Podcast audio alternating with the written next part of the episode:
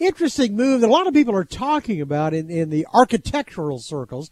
Ray Mabry's been at uh, HKS for 20 years, and he's just moved to uh, a Memphis-based firm that's making a major presence in the new Dallas office, HBG. He's going to be the leader and the principal, and Ray Mabry's worked on a lot of interesting projects, a lot of hotels, the Drover, uh, Omni in Nashville, and he joins us right now. It's good to have you with us. Good to be here. That's a long time with one. Uh, I you, Harwood K. Smith must have been around when you joined HKS. No, I was not there when he was there, sadly. it goes way back. Well, tell me about the initiative. So you work really all over the world. You work in, in hotels, and I know that's what HBG is in, in the the hospitality business, but also the a growing area is are the casinos and the resorts. Yes. Um, we've got uh, a strong gaming history. Um, we like to think that that's a part of our, uh, you know, part of our niche, our forte is that we understand the gaming aspect of things, and uh, you know, we can help them plan and future-proof uh, along with the master plans there. And that really is seen as a, I guess, a growing industry as the acceptance goes around the world. I mean, obviously, we all followed the the Dallas Mavericks sale, and it seemed like uh, one of the major ingredients there was the the aspect of putting the Mavericks into a, a gaming facility. Yeah, it, it's interesting. I mean, you say that uh, gaming has come a long way. It's uh, ever evolving, ever you know changing to to fit the needs of the day. Um, you know, sports bet alone has taken on a, a life of its own. Uh, just a few years ago, they said there'd never be sports, professional sports in Vegas, but they're they're doing that. Um, also, you've got you know doesn't matter if you live in a state that uh, has gaming or not, you're constantly bombarded by the sports bet commercials or the uh, the uh, casino commercials from other states. So yeah, but gaming means a lot of thing, a lot different things to a lot of people. I, I, I was driving not too long ago from Albuquerque to Santa Fe, and there are all these sort of freestanding Indian gaming facilities. They're all there. They're not particularly distinctive. I guess you go inside, you gamble, and then then you leave. But now it's the whole. I guess WinStar is is an example of this. That they become resorts, and gambling is is important, but there are shows and restaurants and, and major hotels. That's a that's a big change. It, it is, and I, I, think the Vegas operators see that, and everyone else has kind of followed suit. The the operators have found ways to make money outside of the gaming floor, and you're right, everything is leading more towards a hospitality, a, a resort environment.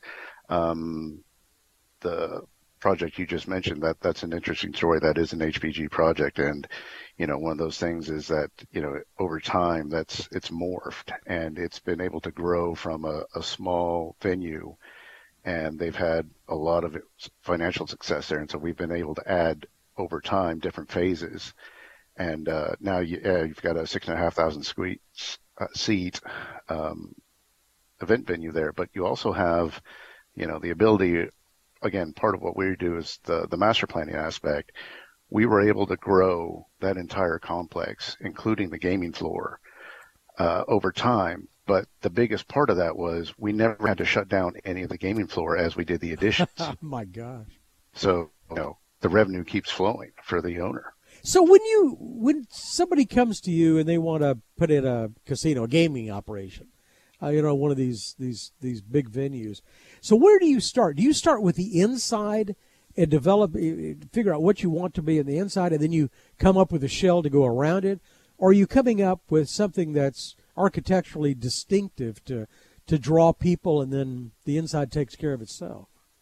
Well, you said, and uh, going back to your reference to some of the uh, tribal gaming venues, um, we do tribal gaming. Um, and it's interesting. Some uh, tribes will want to honor their heritage more, really showcase that, and some don't want to do that necessarily.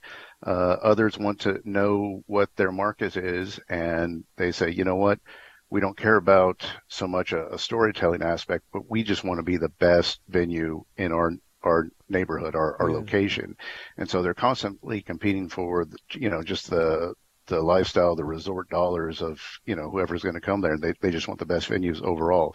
So every project takes on a different aspect. And, you know, that's, architectural in general. You're never going to do the same thing twice. You're always going to change it up a little bit here or there, and it's it's really dependent on you know we like to have the owner's input on what their vision is uh, to help make that happen, and then yeah, over time it uh, it develops. But uh, one of the the great things about HBG that uh, you know I really liked and making the move is that it's an integrated interior and architecture design. So we design things collaborative, collaboratively within house, and you've got there. There's no line between interior and exterior. It just kind of all blends together. You don't know where one starts or stops. And and one does not necessarily drive the other.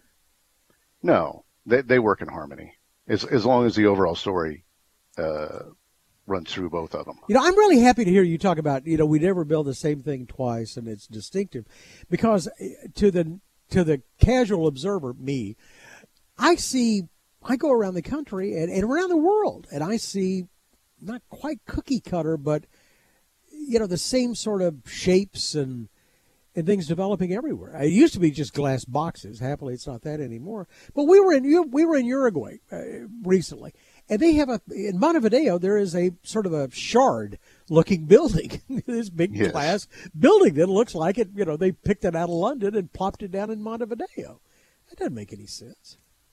No, but uh, you know, you, you have to wonder what the uh, driving force behind that was. You've got the similar thing happening in Oklahoma City too. You've got a, a very tall tower in the middle of nowhere, and you know, rumor has it they're going to do another large tower out there. It's it's just yeah, it's something for people you know to attract people and get them to come see what you've got.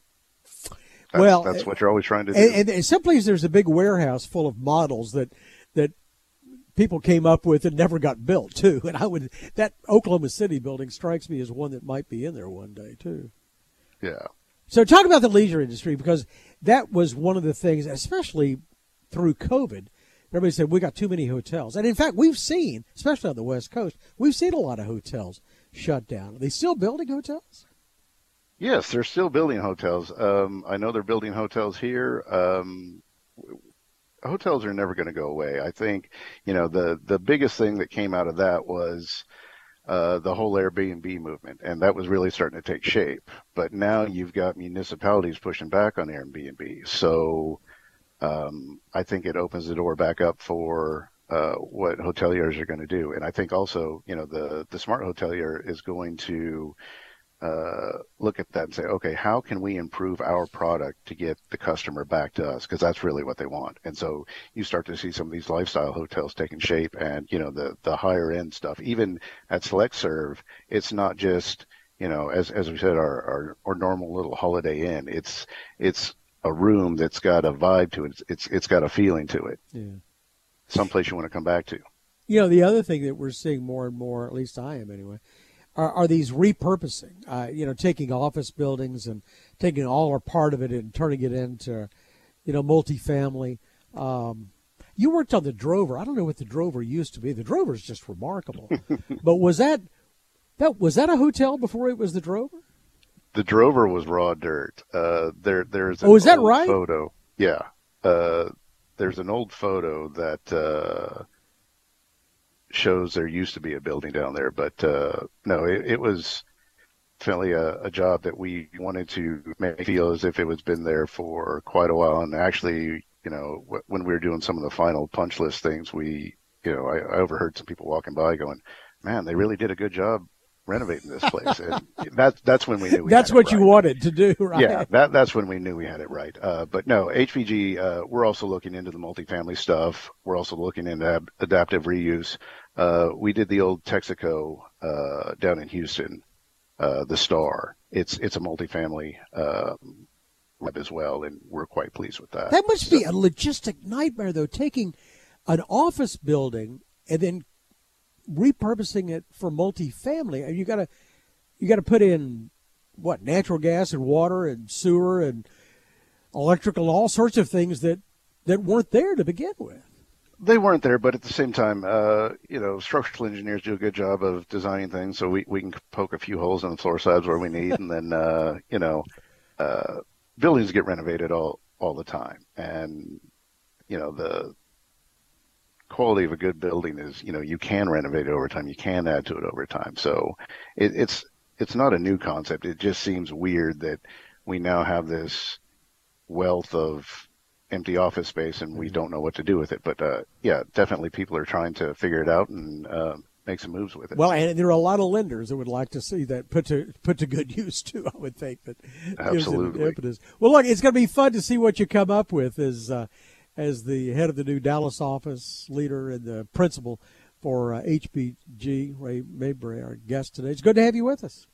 Thank you. Thank you for having me. Thanks a lot. For more of our conversation, go to krld.com slash CEO. I'm David Johnson, News Radio 1080 KRLD.